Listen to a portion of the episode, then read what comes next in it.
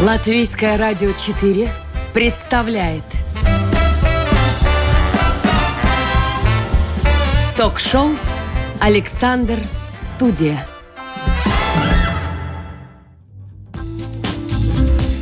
Доброе утро, дорогие друзья! В эфире Александр Студия. Сегодня ее проведу для вас я, Дмитрий Шандро, и нам будет о чем с вами поговорить. В частности, я также приглашаю и вас принять участие в нашей беседе, а для этого нужно будет зайти на сайт Латвийского радио 4 и нажать на функцию «Написать в студию». Если, конечно, у вас появятся вопросы, а думаю, что они появятся. Сегодняшний мой собеседник, доктор математических наук, руководитель лаборатории Института математики и информатики Латвийского университета Марис Албертс. Марис, доброе утро. Доброе утро. Итак, э, Первое, с чего хотелось бы, наверное, начать, раз уж вы целый доктор математических наук, как вообще полюбить математику? Как, я не расслышал. Как, как, как полюбить математику вообще человеку? Ну, раз вы дошли а, аж до степени как... доктора, а многие мечтают, когда вообще уроки в школе закончатся, не то чтобы в институт пойти. Как полюбить математику сейчас? Но сейчас это, сейчас э, это труднее, как было в моей молодости, поскольку э, э, физмат университета это было такое место, где можно было скрыться от этого э, мира, в котором мы жили, там, в 70-е, 80-е годы.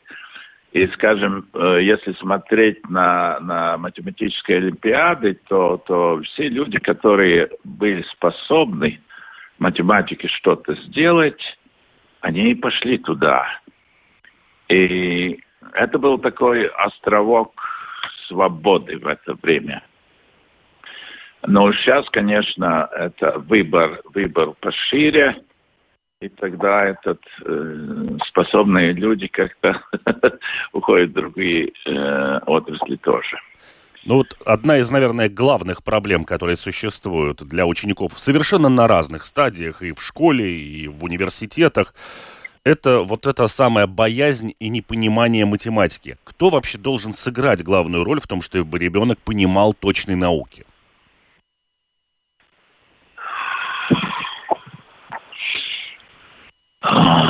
Ну, конечно, если серьезно об этом говорить, то это зависит от структуры мозга. Мы знаем, что вот мозг у всех людей устроен очень по-разному. И чтобы серьезно этим заняться, ну, он должен быть мозг устроен каким-то специальным образом. Ага. И это, во-первых, да. А во-вторых, а, ну, ну, как во всех э, делах-то, это, это просто сколько ты усилий тратишь, чтобы чтобы, чтобы научиться этому ремеслу. Да, конечно. Но вот смотрите, есть такое понятие, как предрасположенность, то, о чем вы сейчас говорите. Но есть да. же еще убеждение, что, например, очень одаренные спортсмены, как правило, и не очень хорошие тренеры, и им все слишком просто дается, поэтому зачастую более усердный добивается больших результатов. С математикой это так или это абсолютно не работает? До некоторого уровня да. Но если мы хотим говорить о, о, о каких-то серьезных достижениях в науке, то, конечно, нет. Как вы вообще оцениваете сейчас общий уровень знаний ну, современной молодежи, допустим, абитуриентов вашего университета? Вы говорите, что во времена вашей молодости физмат это был способом скрыться от мира и от происходящего вокруг. А сейчас они стали более не знаю, начитанными, более умными, или наоборот уровень знаний упал вместе с тем, как появилось большое количество всевозможных смартфонов, калькуляторов и прочих технологических изысков? О, да, это уже, э, конечно, уровень, уровень в некотором смысле он упал, несомненно. Это, это скажут все, все преподаватели во всех вузах. А, с чем это связано? но если серьезно, то надо вспомнить немножко, наверное, Орвела. И э, у него было такое понятие news, newspeak, как будто новый язык. И дело в том, что сейчас уже мы говорим на другом языке, как это, как это было в моем молодости. И как тому мы, как мы докатились до этого, но это, я об этом думал. Э, одна из причин то, что в школе не учат больше каллиграфию поскольку вот писать, я, я читал, э, я писал э, чернилом и пером, и так, если посмотреть с биологического, то, с биологической точки зрения, то это одно из самых трудных тренировок, через которые проходят школьники. А как это считать-то помогает? Математика, ведь это же про счет, а не про каллиграфию. Но, но мозг, мозг нужно и тренировать. Ну вот и как выбрать вот э, правильный способ тренировки, вот это уже... Я помню, э, в молодости играл в баскетбол, и тогда э, в моей молодости никто сверху не клал потому что ну, тренировки были такие, ну, не очень-то научные. Сейчас мы видим, что это уже совсем другой баскетбол. А, и не забудем, что способности логики лучше всего развивает э, латынь, латинский язык. И это не означает, что, что ты будешь хорошим математиком, если будешь считать, считать, считать. Но вот то, что э, таблицу умножения нужно знать, это уж точно. Но с этим у нас довольно туго. Да. Наши слушатели интересуются. Говорят, что для занятий математикой необходимо иметь необузданную фантазию. Так ли это? Неопознанное. Ну, то есть такую да. прям гиперразвитую фантазию, и это, наверное, сродни больше к писателям, там, фантастам и так далее. Да. Поскольку математика это самое, есть эти экзактные и эти э, вторые, а, как по-русски сказать, э, но такого э, наука филологического характера, то математика, она самая-самая-самая, конечно, в ту сторону. Это очень далеко от э, экзактной науки.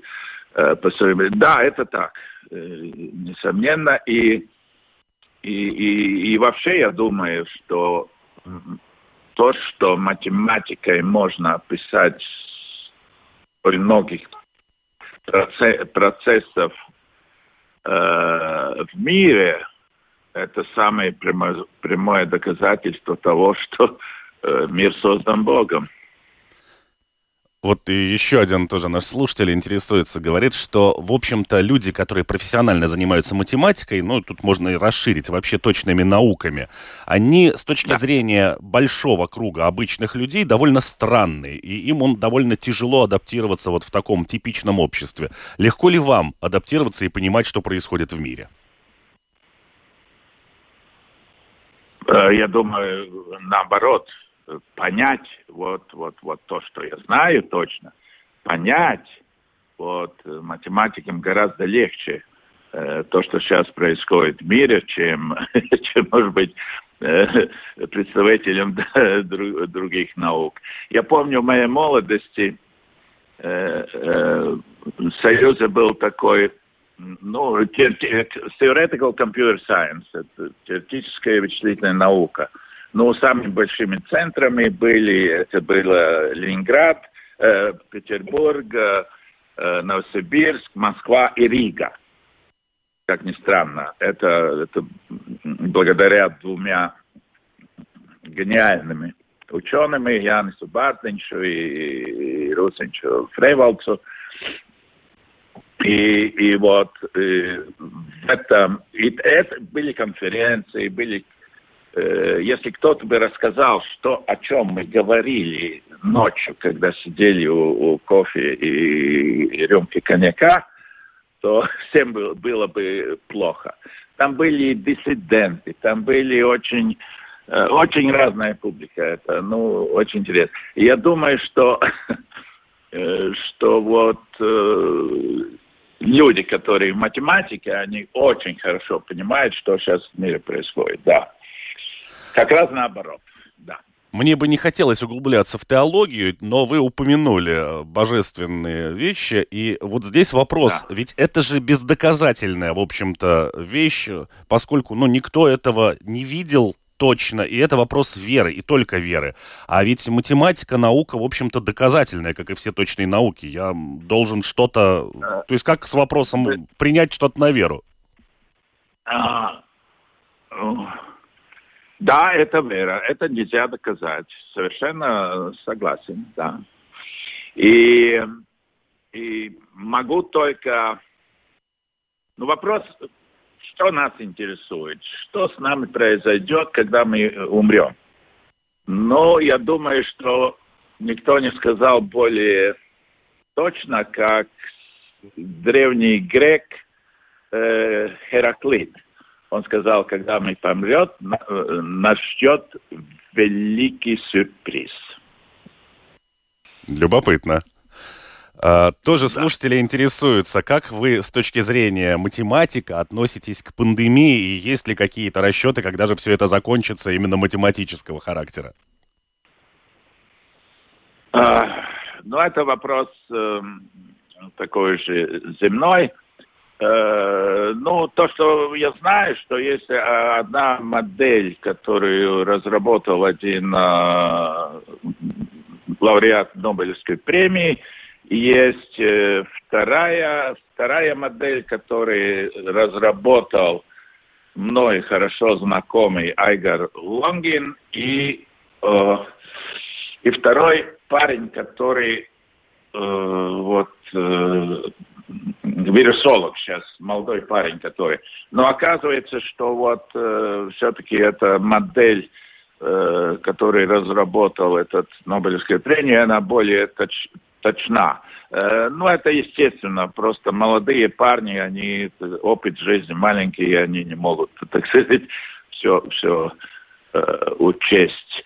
Э, я думаю, что нет, потому что э, невозможно и причина в том, что э, Билл Гейтс в 2015 году предусказал, что будет такая эпидемия серьезная верхних дыхательных путей.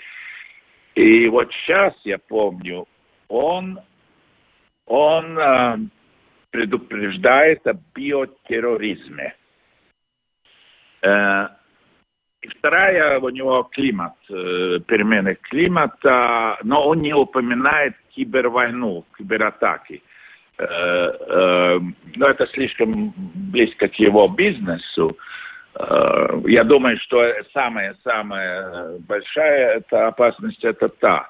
И учитывая то, что этот э то, что сказал Билл Гейтс, и я, я ему верю, поскольку он уже однажды это предусказал, что с большой вероятностью он прав, э, поскольку есть аспект биотерроризма, это означает, что там ничего предугадать, никак, никакая математика не поможет. Также у нас слушатели интересуются, над какими вы работаете, если, конечно, работаете, нерешенными задачами математики. Сейчас? Сейчас, да. А, ну, это, это, конечно, я, я, я, я закончил заниматься математикой в 90-м году. Ну, когда все кончилось, и, и, и ну, надо было как-то прожить. Ну и тогда случилось, что я начал организовать свою лабораторию. Она называется «Система реального времени». И вот, э, э, э, и вот сейчас, чем моя лаборатория занимается, э, мое, моя должность платить, платить зарплату работникам и каждый месяц, и это происходит практически без э, государственной поддержки со стороны нашего государства. Э, и тем, чем занимается наша лаборатория, э, тем несколько. Самое серьезное это, это передача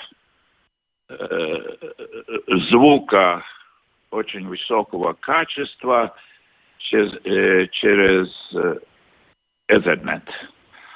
И могу похвастаться, что в прошлом году, это был в 2020 году, разработка нашей лаборатории, на основе которой создан мировой стандарт AS70, Э, стандарт держатель есть такая Auto Engineering Society, которая 12 тысяч э,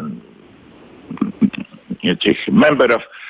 И, и, и вот, и, это, и эта разработка получила э, до Соединенных Штатов приз Эмми за лучшее технологическое достижение – Э, год. И это было упомянуто имя э, университета Латвии. Э, и, и, и, и тем project manager, который Гинс Линис, да, Конечно, это было вместе с, с, с, несколько, с некоторыми американскими компаниями, которые эту э, технологию сейчас Э, это, это становится действительно стандартами в мире, да. Наш э, но, но, да. я но, но я сразу скажу э, одну вещь. Да. Мне в жизни очень везло. Я всю жизнь проводил в компании людей, которые умнее меня. Это был такие, как Янс Базин, Шусинч Фрейволс, мой, мой учитель. И, и, и, и то же самое в моей лаборатории. Э, все люди, которые приходят в лабораторию, принимая на работу, они должны быть умнее меня. И по, поэтому э, эти технические нюансы, которые в этом проекте, да, это уже э, вклад моих, э, более, больше моих коллег, чем, чем моих. Я могу только такие некоторые аспекты там консультировать. Да. Вы упомянули как раз везение, и вот вопрос тоже от наших слушателей. Можно ли жить по теории вероятности или по теории игр, и как?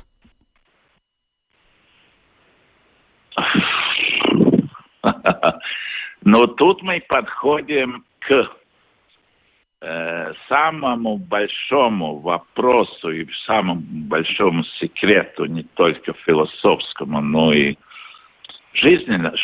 Что такое случайность? Э, а вот, вот это уже большая тайна. Это до сих пор не понял никто в мире, так и самых-самых э, умных людей. Э, то, что случайные, ну, мы все знаем, есть там псевдослучайные числа, которые там, там какие-то программки на компьютере рассчитывают, потом есть такие более, более, более лучше, когда мы измеряем что-то в окружающей среде, и это данные... Ну и сейчас все думают, что единственные э, такие э, случайные числа можно получить только из квантовой физики. Э, это, в это тоже мы верим. Э, э, и, и, и, и, и если по вероятности я, я думаю, что нет, потому что большинство случаев все процессы в мире, они детерминированы Э, и там такой настоящей случайности нет, и это хаос. Э, э, и хаос отличается от такого простого детерминированного процесса тем, что очень маленькие изменения в начальном состоянии в будущем дают драматические различия. Э, ответ мой – нет, нельзя. Мы живем в век высоких технологий, всяких электронных подписей, интернет-банков и прочих удаленных услуг. Но что касается такого да. демократического процесса, как, например, выборы в интернете, тут вы были одним из тех, кто, в общем-то, высказался резко против данного мероприятия и даже назвали, если мне память не изменяет, семь причин, почему невозможно организовать такой вот э, демократический процесс в интернете. Почему? Ну, есть э, но есть задачи, которые э, могут решиться на компьютере, есть задачи, которые в принципе не могут решиться, решить. Э, если мы, согласно Декларации всеобщих прав человека, следуем и следуем нашему Конституции, соответственно, то, то если выборы если наш голос так сказать, свободный и, и, и остается нашей тайной, то это, в принципе, нельзя. Э, нельзя сделать, да. Э, и напомню, что Эстония единственная страна в мире, которая вот этим пользуется. Э, но это их внутреннее дело. И, и, и сейчас, сейчас Сейчас уже это поняли очень-очень многие люди в мире, и ни, ни один серьезный Э, ученый, который э, работает теоретически, э, theoretical computer science, он уже, это, это как аксиома. Это чисто политическое решение может быть э, с целью э, полностью манипулировать обществом в стиле Орвела. То есть э, вы имеете в виду, что если человек отдает свой голос, используя какой-то компьютер, то можно очень запросто понять, кто конкретно и как конкретно проголосовал?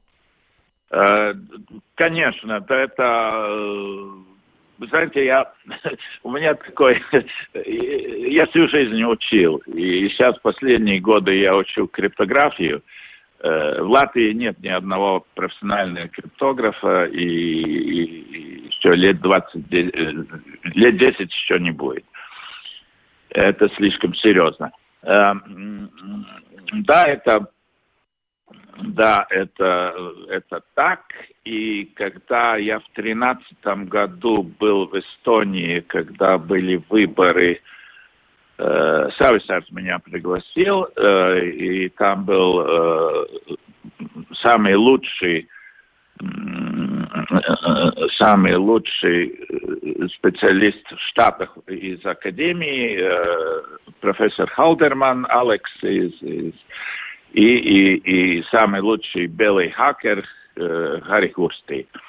Ну, и вы в интернете можете найти это, то сделать потасовку это, этих результатов выборов можно было почти на каждом шагу этого процесса.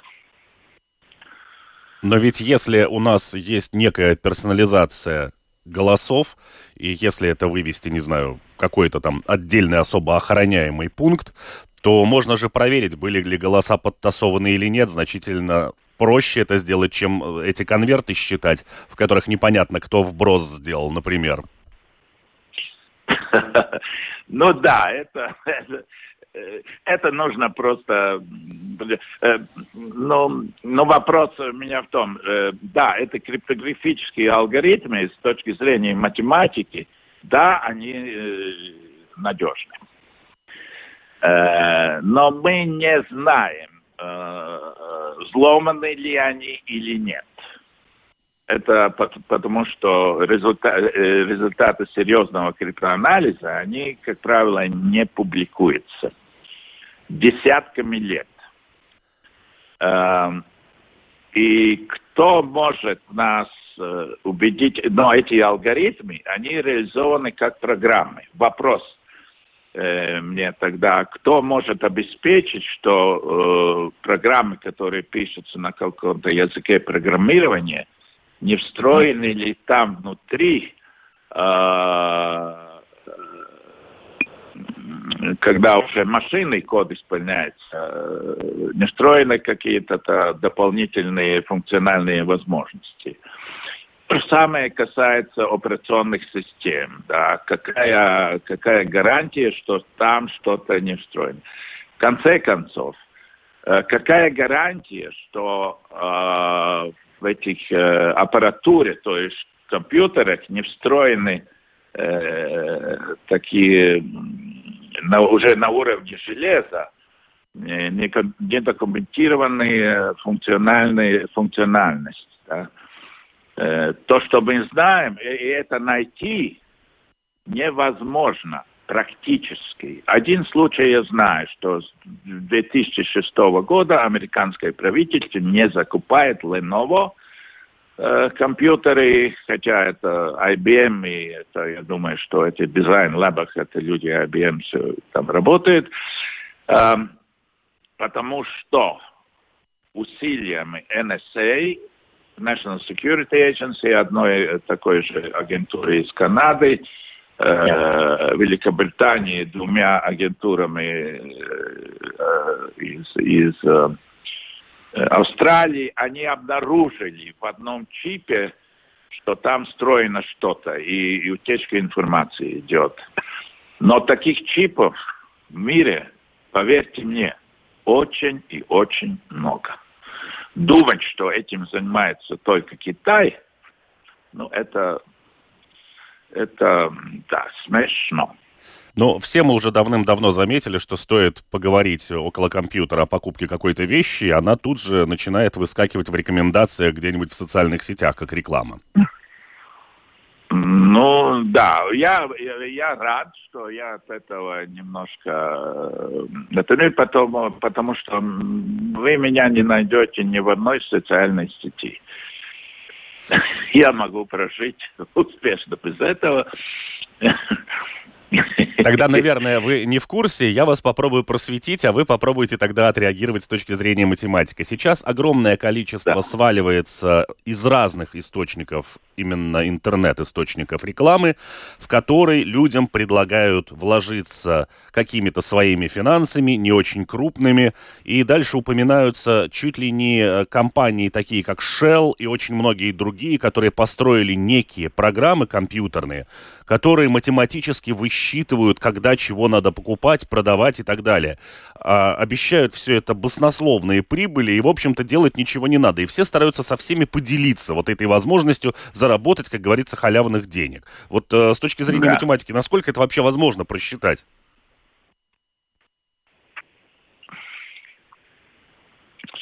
Вы знаете,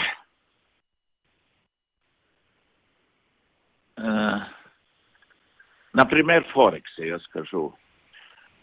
А,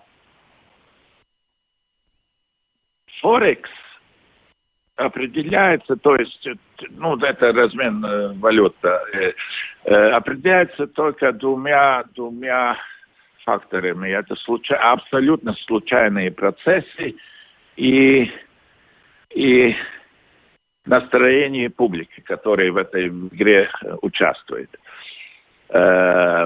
И когда в Венспилсе был такой Хилькевич, который там строил, давал магистрам работы и, и сейчас будем заработать деньги, то, то было очень просто.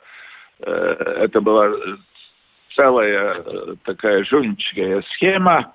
Э, тебе приходят и говорят, вот у нас есть программа, которая может это все предугадать.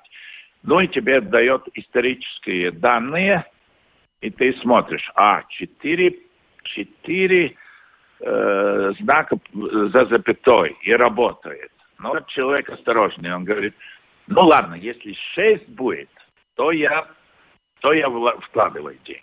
Ну ладно, через день приходит этот и говорит, видишь, и шесть знаков. и проходит неделя, две, и твои 10 тысяч долларов испарились. Ну вот, э, это одно. Э, второе, э, э, да, и, и там используются эти нейроновые сети, и как будто, но, но это искусственный интеллект, такие слова, да, но, конечно, это все чушь. Э, это одна из тем. Я думаю, что я в своей жизни, начиная с 90-го года, видел столько разных э, э, приемов, как качать деньги из простого народа, начиная с банками э, и эти инвестиционными всякими компаниями. Кстати, да, в 90-е годы Э, это число денег, которые были в этих инвестиционных маленьких компаниях, она больше, чем люди потеряли в банках. Об этом никто не говорит. И сейчас вот иска... опять, ну, люди работают, накапливают деньги, и потом приходит один и это все забирает. Да. Это одна из этих схем, да. Слушатели тоже спрашивают, э, как вы относитесь к многочисленным теориям заговора и э, участвуют ли вообще математики вот в этих делах? Заговора, да. Ну, ну, самый большой заговор, конечно, существует ли, ли, э, ли мировое правительство. Вы знаете, если даже оно существует – то очевидно, что вот люди там тупые. И вы знаете, это я заметил, это замечается во всех уровнях. И на уровне нашего государства то же самое. Я вот, э, э, я вот думал, вот почему, вот почему это так. Одну причину я сказал. Вот ну, каллиграфия не занимается, вот только называет, нажимает эти точки. Это. И, по, э, и, и вот еще одна причина, это, это есть вот язык. Если мы помним э, величайшего философа 20 века Мартина Хайдегера, то он говорил, что язык – это есть жилище э, бытия. А вот если посмотреть на язык, он становится все более тупым и тупым. Например, влияние русского языка на латышский язык. В русском языке решается вопрос. Э, на латышском это переводится как «и тогда примерно то, что я слышу по телевизору сейчас мир состоит не из вещей, не из проблем, ничего, есть только вопросы. Э, вот наши депутаты говорят примерно так. Сейчас обсудим вопрос, как будем решать вопрос о демократическом вопросе. Угу. Э, вот. И поэтому я с большим удовольствием слушаю, например, депутата Долгополова, который говорит на прекрасном латышском языке. И э,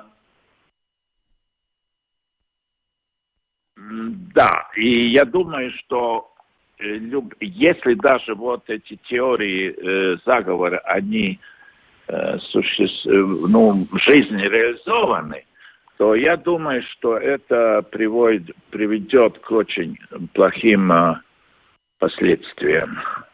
Очень плохим последствиям. Просто уровень людей, которые там участвуют и, и, и, и, и нами, нами правят, то просто они, они не тянут. Понятно.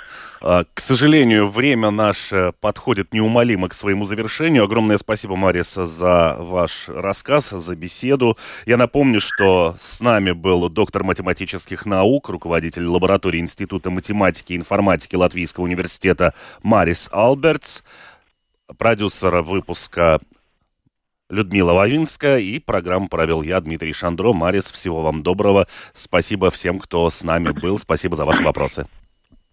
Дмитрий, спасибо и вдвойне вам. До свидания.